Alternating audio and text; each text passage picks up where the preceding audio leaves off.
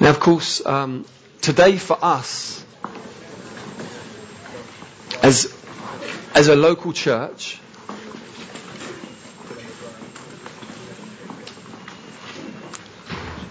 as a local church, we're we're celebrating um, the nations, and I'm going to be speaking into that and preaching out of that, and we're going to be doing an offering out of that. But it's also obviously Remembrance Sunday.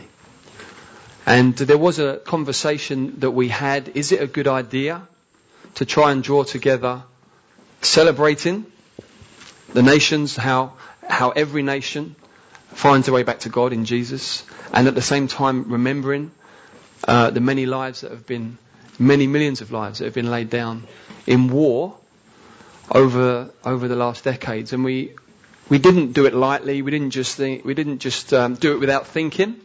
I gave serious thought to it, and my conclusion was it's entirely appropriate to uh, to celebrate what Christ has done, because what Christ has done will lead to the healing of the nations. We're going to look at that in a moment. But it's the work of Jesus that leads to the healing of the nations. Um, and so it's, it's entirely appropriate to celebrate nation, nations being healed and coming together under Christ on the same day that we remember the many, many lives lost. And um, I'm not going to be, the sermon is not a remembrance sermon, it's much more a nation celebration sermon, but I think it's very important that we do, just at the start, before we go any further, it's just that we do stop and that we do give thought to those who have lost their lives. Jesus said, no, no, um, no greater love as a man than this, that he laid down his life for his friends or for his brothers. And um, it's not just the person who loses their life in war, but obviously, in one sense, there are many others who figuratively lose their lives when a loved one is lost. When a husband or a dad or a brother, increasingly, uh, mum, sister, aunties are, are lost in war. And we all live day in, day out with, with the horrors of war on our screen. And it's just, it's very appropriate that we do, uh, uh, that we are able to blend celebration with sobriety. That we're sober and with absolute respect for those who have laid down their lives in war. Whatever you think of war. I know in this room there will be a spectrum. Some people will be an out and out pacifists and will say war is always wrong. Others will think differently. Uh, today's not the day to be debating that or discussing that.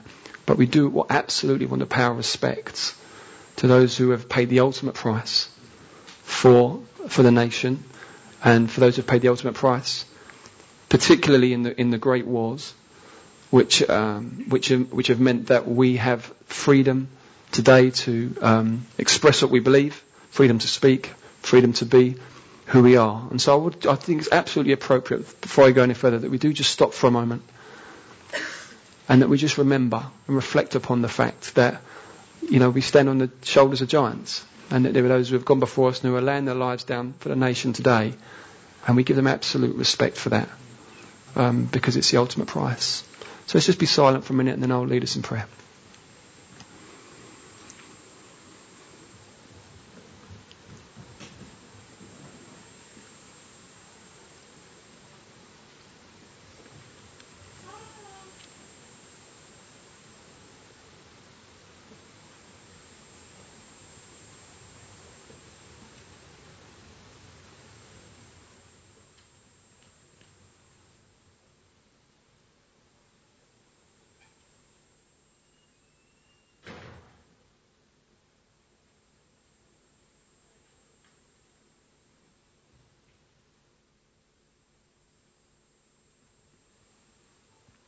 Lord, we pause together and we, we, we remember those who have laid down their lives for the cause of freedom, who have laid down their lives in war. We think of those even now serving and their families behind. We think of those who down the decades, whether it's the trenches of Belgium or the streets of Berlin or the, the mountains of Afghanistan have paid the ultimate price and showed often tremendous courage. And Father, we just particularly want to say thank you that we can remember these people and we can pay our respects with hope. We thank you, Lord, that we're not gazing into uh, a void, into an abyss, just thinking, where's it, where's it going to end? Where's it going to go? We thank you, Lord, that in all the, in all the apparent chaos, your sovereign hand is working out your purposes. We believe it. We do, we genuinely believe that. But Lord, we do just pause and we pray particularly for those who are serving and those who have been, who have loved ones that are serving. We pray for grace. We pray for wisdom. We pray for those that don't know you to come to know you. We pray for those with authority. We pray for great wisdom in decisions, difficult decisions that none of us would like to make. We pray for real wisdom for governments and those high up in the military who would make the right choices, Lord. Pray for men and women that fear you and that love justice.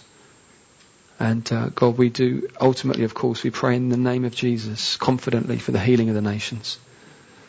We pray, Lord, for the healing of the nations, Lord, um, which we know is in your heart. So, God, we just want to, we don't even often know how to pray, but we just come before you and at least stand before your throne and say, Lord, here we are on behalf of those people. And we just pray, Lord, your kingdom come and your will be done. Amen. Amen. We are uh, currently making our way through the book of Revelation, and um, we are now in Revelation chapter 7. If you'd like to turn to chapter 7, and last week we we did a whistle stop tour, if you remember, of chapters 6, 8, 9, 10, 11, 15 and 16. So if you weren't here last week, you've kind of you've kind of been left behind by virtue of being away for one week. So please do listen to it online. Um, it's, it's, an important uh, for understanding the book as a whole. But in between chapter 6 and chapter 8, obviously, is, is chapter 7, but perhaps not so obviously between those two chapters, at least in how the book is written and how John records it. We had the sixth and the seventh seal.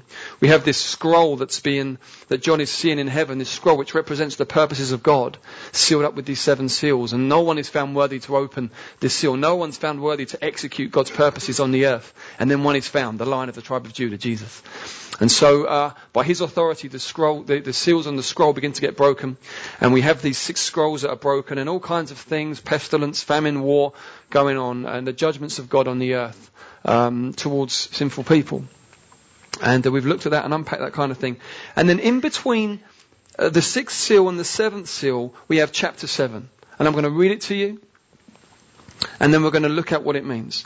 John says, so after this, after the sixth seal, he says, after this I saw four angels standing at the four corners of the earth, holding back the four winds of the earth, that no wind might blow on earth, or sea, or against any tree. And then I saw another angel ascending from the rising of the sun with the seal of the living God. And he called with a loud voice to the four angels who had been given power to harm earth and sea, saying, Do not harm the earth or the sea or the trees until we have sealed the servants of our God on their foreheads. And I heard the number of the sealed, 144,000, sealed from every tribe of the sons of Israel. 12,000 from the tribe of Judah were sealed, 12,000 from the tribe of Reuben, uh, 12,000 from the tribe of Gad, 12,000 from the tribe of Asher, 12,000 from the tribe of Naphtali, 12,000 from the tribe of Manasseh, 12,000 from the tribe of Simeon, 12,000 from the tribe of Levi, 12,000 from the tribe of Issachar, 12,000 from the tribe of Zebulun, 12,000 from the tribe of Joseph, 12,000 from the tribe of Benjamin were sealed. And after this I looked and behold a great multitude that no one could number from every nation, from all tribes and peoples and languages standing before the throne and before the Lamb, clothed in white robes with palm branches in their hands and crying out with a loud voice, salvation belongs to our God who sits on the throne and to the Lamb. And all the angels were standing around the throne and around the elders and the four living creatures and they fell on their faces before the throne and worshipped God saying, Amen blessing and glory and wisdom and thanksgiving and honor and power and might be to our God forever and ever. Amen.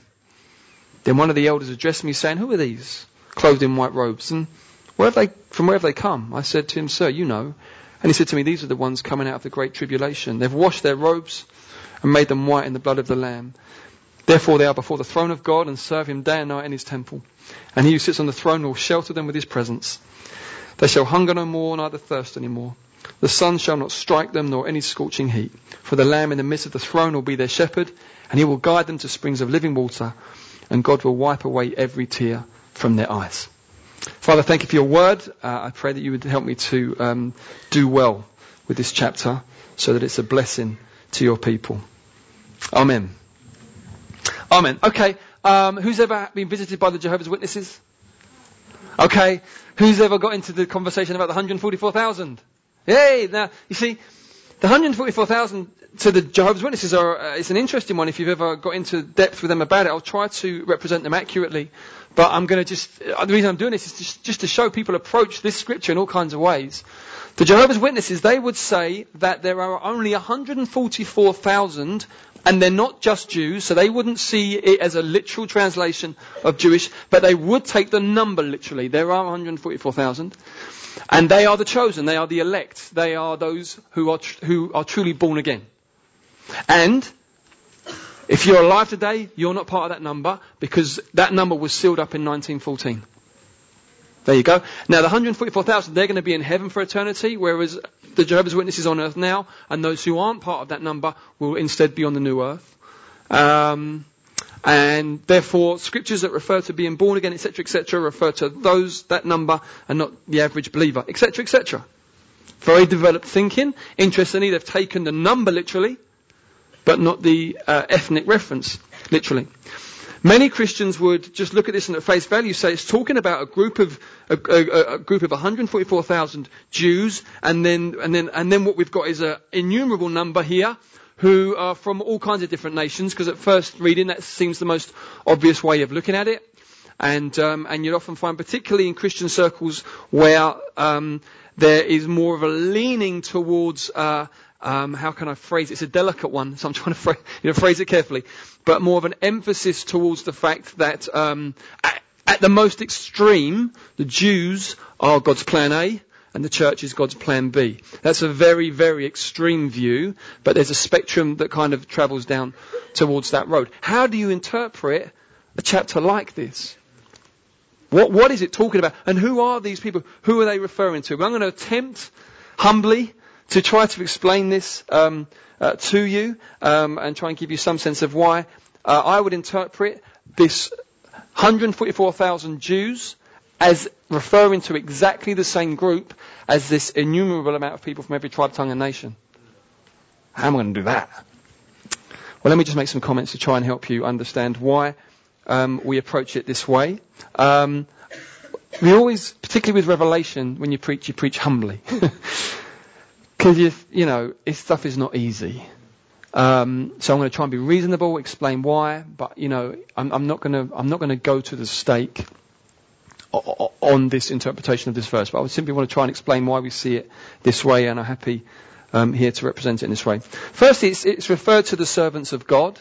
It's quite a general point. It's referred to as the servants of God at the beginning of chapter seven in verse um, in verse three, and uh, throughout the New Testament servants of God is a reference that is, that is given to all kinds of believers, whether they're Jewish or whether they're Gentile. So that's the first thing.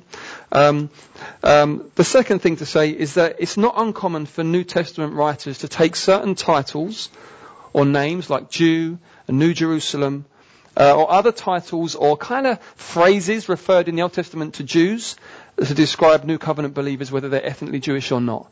That's, that, that, that happens quite frequently throughout the New Testament. Certain phrases, images, symbols, pictures used in the Old Testament to describe the, the Jewish people of God are transferred over to the church, which is a mixed uh, group of Jews and Gentiles. So it's not that it's taken away from the Jews, but, uh, but the Gentiles are absorbed into the people of God, the, the, the, the true sons of Abraham, whether Jewish or Gentile, who believe.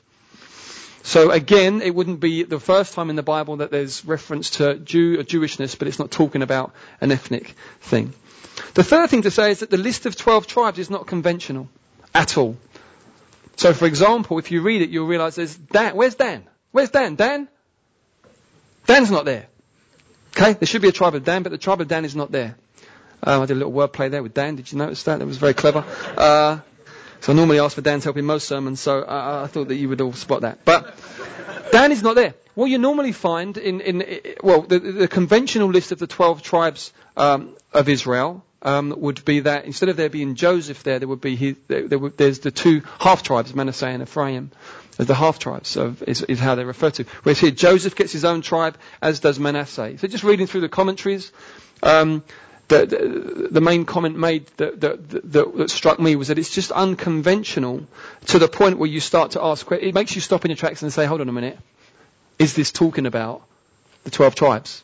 Because uh, you're, caused to think no when you read it carefully because it's not a conventional list. And then I would say, for me, this was a really interesting point as I, as I studied it and read and read around. It's this, is that John hears the number, but sees the crowd. He doesn't see two crowds. John doesn't see two crowds in this vision. Okay? So he hears about some people being sealed by God.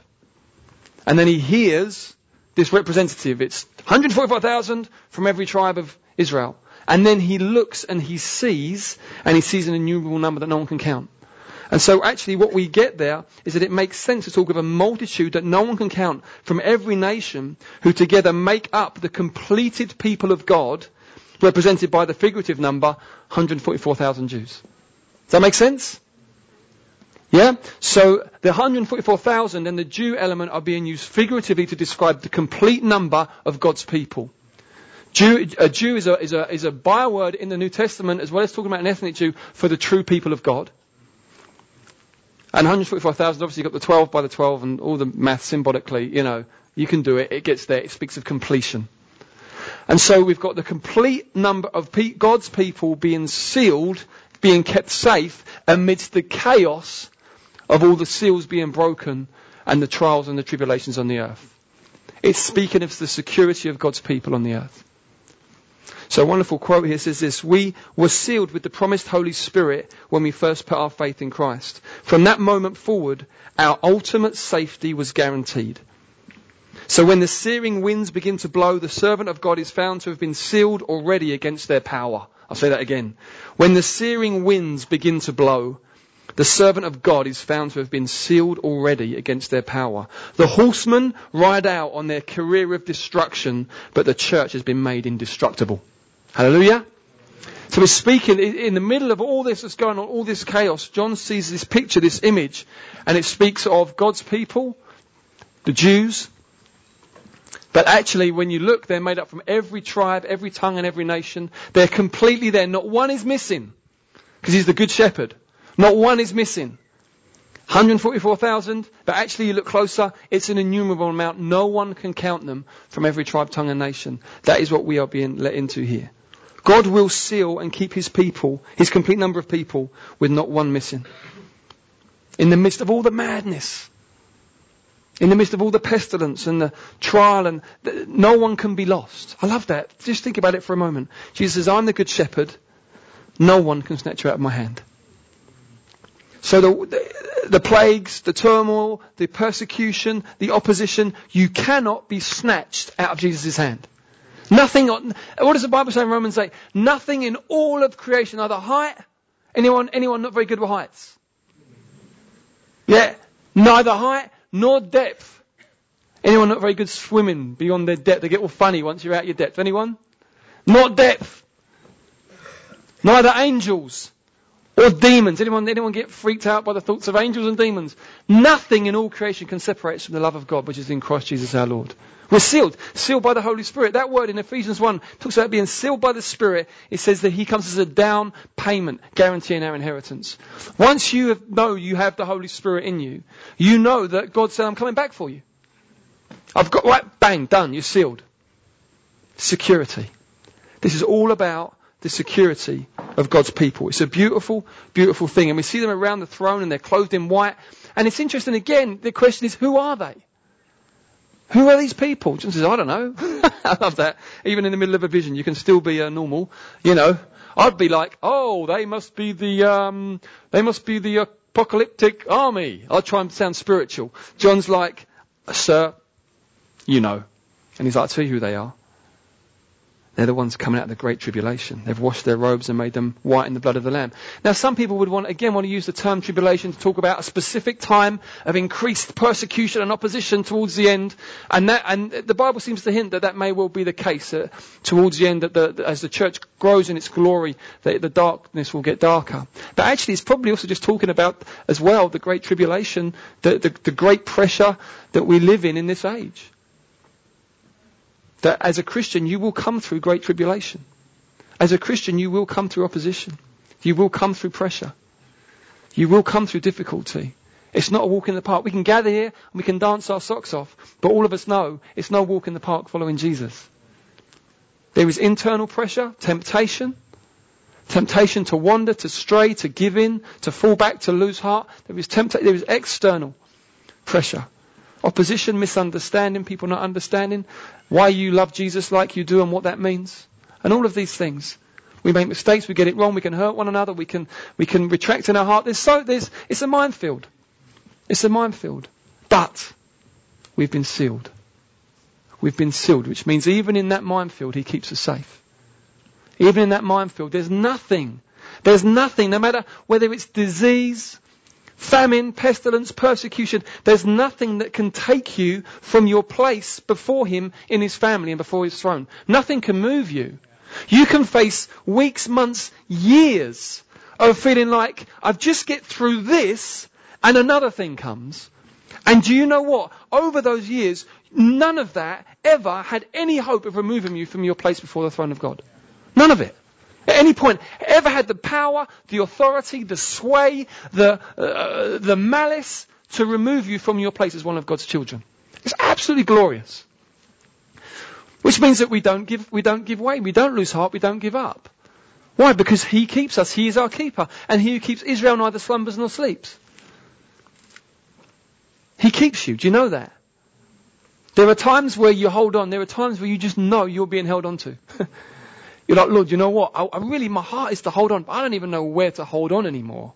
I, you know, there are those seasons. You're like, God, I'm really glad you've got me because it's not looking too impressive right now.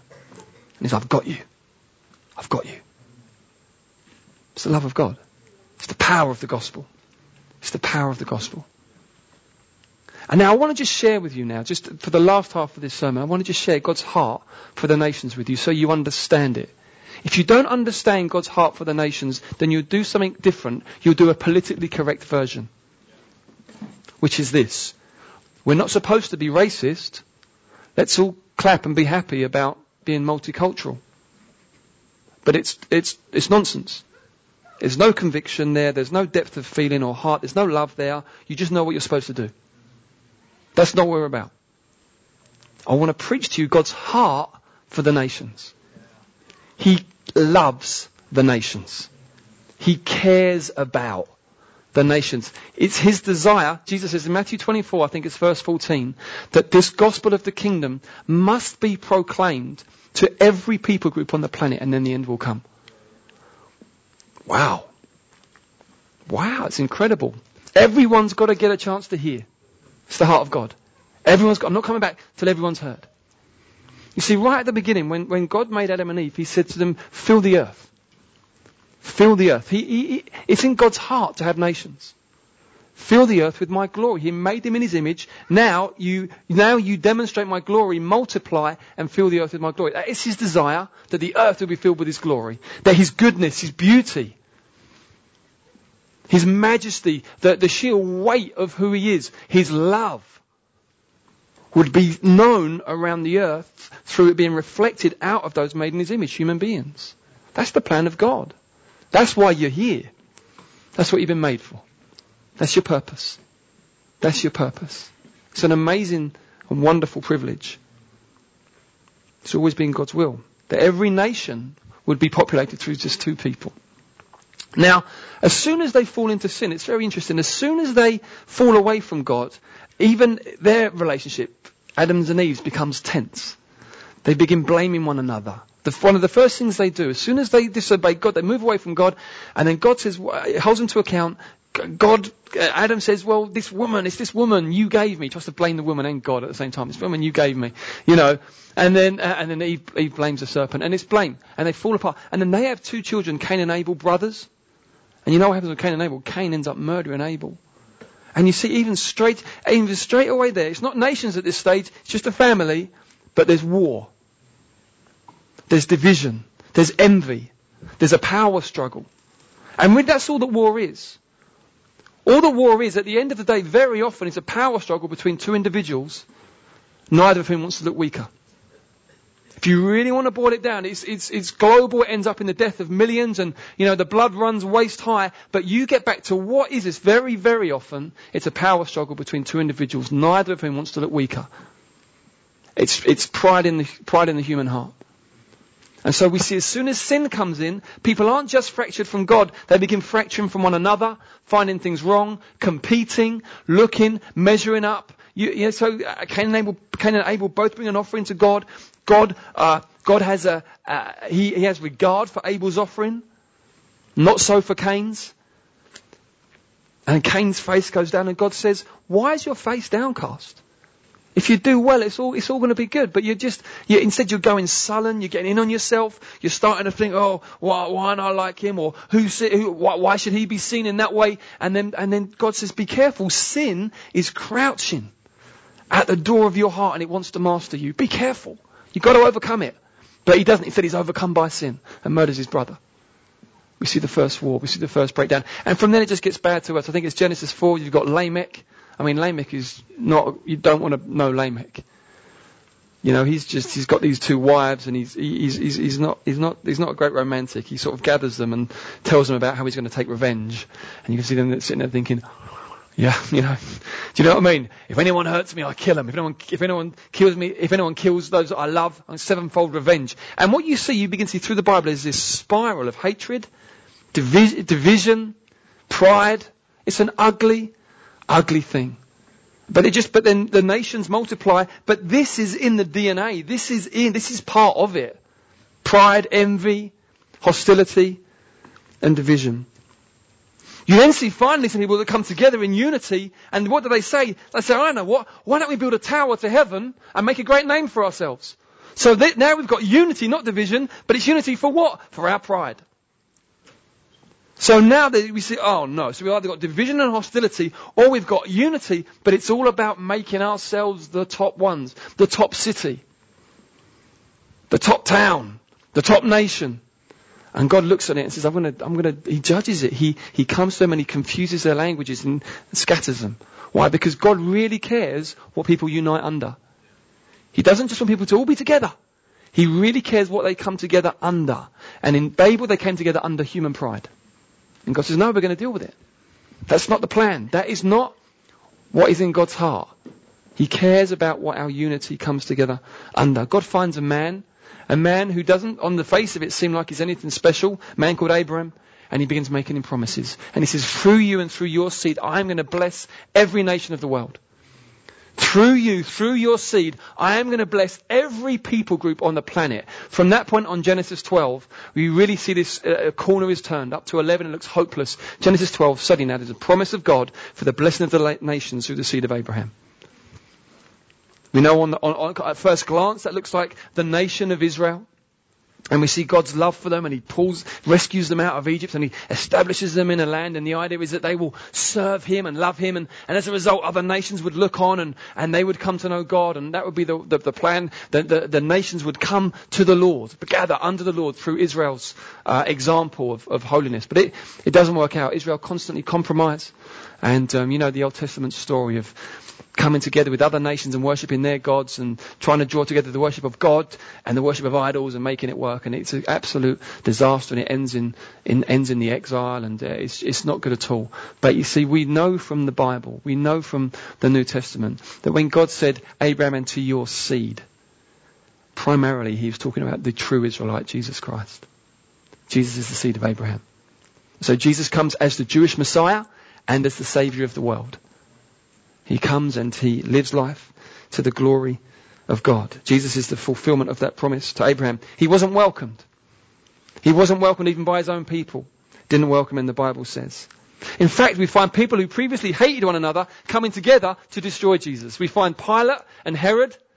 Up until that point, they were at hostility, but when it comes to uh, getting Jesus uh, killed, they come together. So again, you see, it's a strange thing. There is a unity that comes, but it's against God. It's against God's anointed. It's not the unity that God is after of the nations. You see it.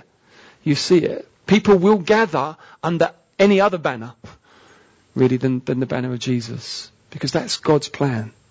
God's ultimate purpose, Ephesians 1 verse 10, is that everything is gathered together under Christ as a head. That's the will of God. That's the purpose of God. He really cares who the head of the nations is. He really cares who rules the nations. And rightly so, because the ruler of the nations determines the well-being of the nations, right? Always. You get an unrighteous king on the throne, trouble follows. You get the right king on the throne, it's a blessing for the whole world. It's God's plan that Jesus be the king of the earth. The king of the earth. And Jesus' plan is to return to his planet and set up his throne and rule the nations. And that is what we see here. It's a beautiful, beautiful picture. He, before he ascends to heaven, he says to his disciples, make disciples of all nations. I want all of them. I want everyone to know me and love me. And then in Revelation 22, which we'll get to in a few weeks' time, we read about this beautiful image of this healing of the nations. I mean, the nations are broken. The nations are broken by sin. You name whatever culture you are from. There are wonderful elements that, that shine out the glory of God, and there are broken elements, aren't there? It's always easier to speak about your own culture because it's not so delicate. I'm happy to, you know, I think there are many wonderful things about the English culture. I really do. I think there's a, I think there's, um, particularly around justice. I think our, it's not perfect, but there's, there's a justice system that works, and it's a wonderful, wonderful. So grateful when I, you know, when you are suddenly aware of the corruption that is rife through many other nations, even though it's by, no means without it. We are very blessed by our justice system. I thank God for it. It reflects in some way the justice of God. It's wonderful. It really, really is. I would say one of the broken elements of our nation is our, we, str- we really do struggle to express quite what we feel. We struggle to appropriately express love, appropriately express sadness. I, I know I do. I know I go all funny. I go all, we sort of disappear when we're sad. The English. I used to think that was normal. And suddenly I went to an, an African wake once. I thought, oh my goodness, this is, this is incredibly such a different experience. You think, wow, it's, people are able to be together and still mourn. It's amazing. Um, to just even to express love and to express joy, you know, uh, we, we're, we're not great. Every culture has its brokenness, but through Christ there will be healing for the nations. It's a beautiful picture where somehow in the new heavens and the new earth we still all keep those wonderful elements of our culture and uh, there will be nations in heaven. And there'll be elements of culture that c- come through. I think, I think it's God's desire. He loves the nations. It's not going to just be that bland. Please get bl- anything bland in your mind about new heavens and new earth. Kick it out. It's a horrible thing. And I think sometimes that's why we maybe not look forward to it much, because we kind of deep down we think, I think it might be bland. Just kind of singing soft rock songs 24-7, all dressed in the same clothes. Just the white robes doesn't mean you're going to be wearing the same clothes. It's, it's symbolic. It's pictorial. It's talking about being cleansed by the blood of Jesus. Doesn't mean you're going to be wearing white robes.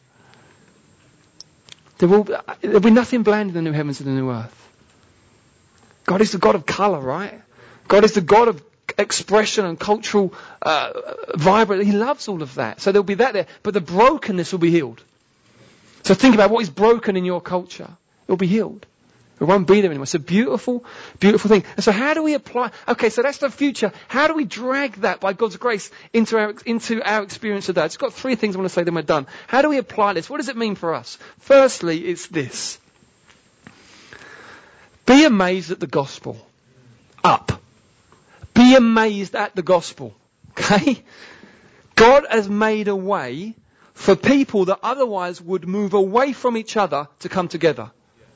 Seriously, you gotta, you gotta, you gotta understand this is amazing. We, we misunderstand each other so easily, don't we? Anyone ever been at a bus stop and you've got some English people there and some non-English there? So you've got some cures and some non-cures. Right? And I'm, I'm a sensitive guy, so I can see it coming. I'm thinking, oh no. So the bus comes and I wince. I can't, sometimes I can't even look. Because you go, oh, you know, John and Joan Smith that have been sat there for 20 minutes and they were at the front. They were there before anyone else and they've queued. Right? And you've got Enrique or whoever.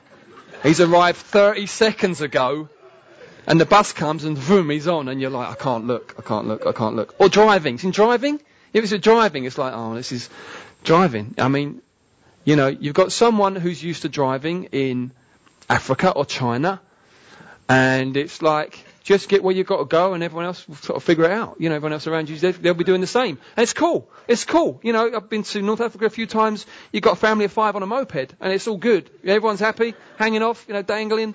It's fine. Everyone's, it's fine. I don't know. It works. Strangely it works. And then you've got, you've got the English person behind the wheel, like freaking out. Eh, Cause why? Because you're being rude. But that person doesn't think they're being rude. Did you know we're just, we're just A to B?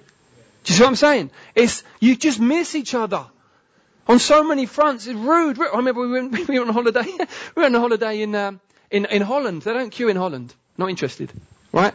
So we took the kids to an activity and we were sort of queuing up waiting and I, I know what was going to happen. A few English people, you know, and then a few Dutch or German just walked straight through. Just walked straight through. Right, so I've got this woman next to me. I can't believe it. She tells you, she tells me, I can't, I can't believe it. And she starts, and I'm trying to, I'm trying to sort of subtly, without sort of going to a big gospel preach, you know, just saying, you know, yeah, I don't, I don't think queuing is part of, you know, some cultures. But she's just too offended to even hear me. It's offensive. Yeah, it's offensive. You know, you come around my house, you're from another culture, maybe like more uh, kind of warmer part of the world, more hospitable part of the world. You come around my house, you get a cup of tea and a biscuit. We think we're being generous. You think, what? Where's the three course meal? Yeah, we thought, no, we cracked out the custard creams for you. You should be grateful. it's like you just miss each other. Yeah, it's, it's just it's culture. It's culture. But in, in, in God, He has made a way for us to, to, to find one another through Jesus, right? And then point two application, done the up, grateful for the gospel, right, okay. Jesus, I believe that there's power in the gospel to really help us find one another, right? So thank you, Lord. And then number two, in, then we do the work of finding one another. Because you can't love someone if you don't get them. You can try and act lovingly towards someone, but if you don't understand them or know them, you can be missing them. It happens so often in marriage. You think, but I've just, you know, I've just done the most amazing thing for you. You know? And the husband and the wife can say, do you know what? That, I, didn't even notice that. But what I did notice is that you didn't do this. And as long as it's handled well, you can learn, oh, I, I, okay, right, you get to know, once I know someone, then I can love them. If we do not take time to get to know one another, we're not going to do very well at loving one another. We'll be just acting out of assumptions the whole time. So in our gospel communities, I absolutely suggest and advise that we take time to get to know each other. Let, tell your stories. Where did you come from? What's your journey been? Who's influenced you? What does your family or your culture really value? And it's not just nations, it's often class. Especially if you're a classist society, England is still very much a class society. Middle class and working class, it's, it's a different culture. It's a completely different culture. Trust me, I know. And so you've got to have time to think, what is it that you really value? What, why? And then, then, what, then we can, oh, now I know how to love you. Okay. Now I know how to serve you. Oh, right. Okay. Now I know how to connect with you. Now I know that when you walk into my door, I should give you a hug. Now I know I need to stop giving you so many hugs. yeah? Because you, you're from some, you're, you're from a kind of what I would describe as a stiff culture. You know, you're going to take some time to warm up to the hug thing. So just simply swamping that person every time is not how they're going to warm up to it, okay? You've got to learn that. But if you start holding off to someone who's from a huggy culture, don't, don't, don't you love me? Yeah, and sometimes it's personality as much as nation. It's family, family, just your family. It's how we, it's how we didn't do it. But listen, I'm just saying this. If we're in a rush, if we're always scurrying around and we never take times in our communities to actually get to know each other, it's going to be a bit of a shame. And I, I think, you know, particularly in London, we've got to say it loud and clear. We have to take time with one another. We have to take time with one another. We've all got to learn it. None of us find it easy. We've all got to learn it. It's really, really important. And it's part of how we apply this wonderful truth. And then the final thing I would say is that as a church, we need to connect very meaningfully with international work. We need to connect very meaningfully with it. We've got the nations on our doorstep, which is wonderful. But it's still very healthy for a church to have connection internationally. Now, obviously, we've had the privilege of, um, you know, sending out different people to different parts of the world. Um, I was with the guys via Skype in Riga, Latvia, just this morning, and um, it's a wonderful time with them. They're doing well. They're, they're, they're growing strong. You know, sent Matt out to plant a church there a few years back. It's going well. It's going well. The guys in, in, in Poland are doing really well. Sandra in North Africa, she's getting on great. Now people are people are people are doing well, and, and it's great that we've got those those connections um, those connections there. I think it's also really important that if we can, that our that we develop connections increasingly internationally with the poor.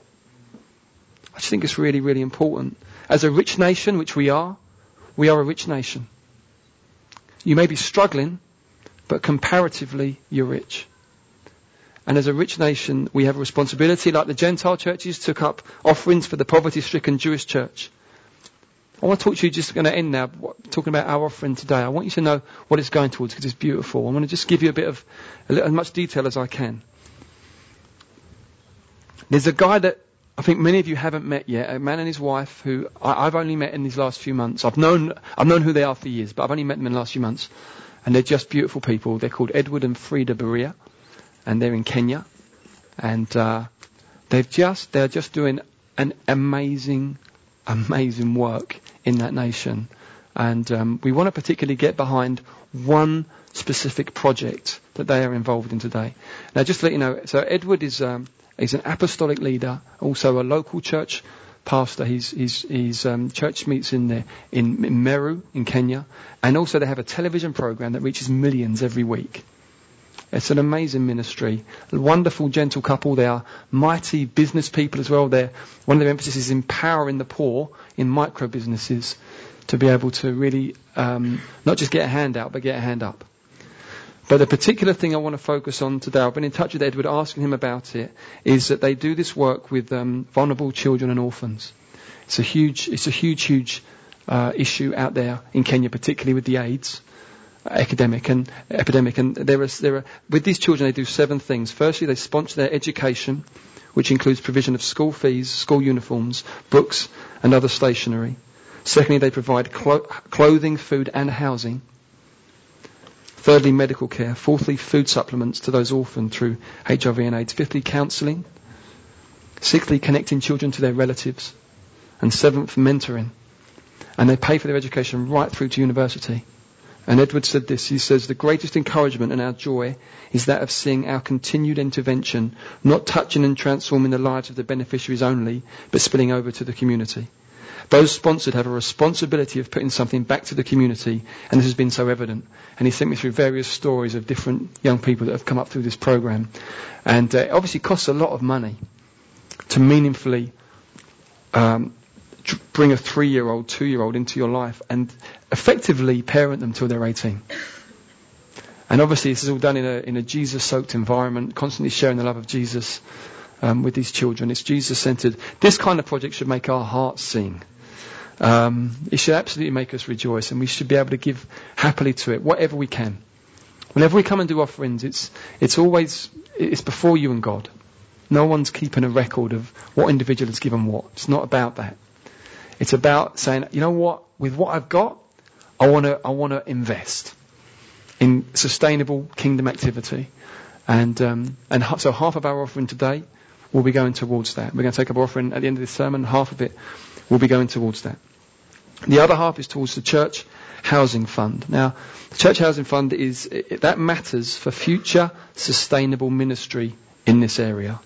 Um, it will release, as we are able to invest in buying a house, it will release a lot of money over time that's currently spent on renting the church house. So it's, it is an investment in eternity. It's an investment in the long-term ministry of, of the church here and whatever churches God helps us to plant in this area. That's what it's for. Uh, I feel totally comfortable standing in front of you saying, give, calling you to give, um, calling you to give into this ministry what you can according to the grace that God gives you, according to your faith, according to your means. Just be before God on it. Just be before God on it. But whatever you do, do it cheerfully. Do it cheerfully. Um, it is a privilege to be joined in with the grace of giving. If you can't do it cheerfully, we, will honestly say this, we'd rather you didn't. We'd rather you just sit it out until you're able in your heart to really understand it and say, yeah, I want to be involved. It's a great, great privilege to be a part of it. So God's heart is for the nations. He's caught us up in that along with the rest of his church around the world. We all do a little bit, right? We all contribute what we can, but together somehow he, the head, draws it all together into something that finally will look very, very glorious. So I hope that's helpful. I hope it's kind of Revelation 7 in there, but it's also just trying to help you understand the big story of God's heart for the nations also. And hopefully, hopefully we'll be able to catch His heart in our hearts and really, and really invest ourselves in, in thanking Him for the gospel, in giving time to one another to get to know one another and in investing out there into the nations. Amen?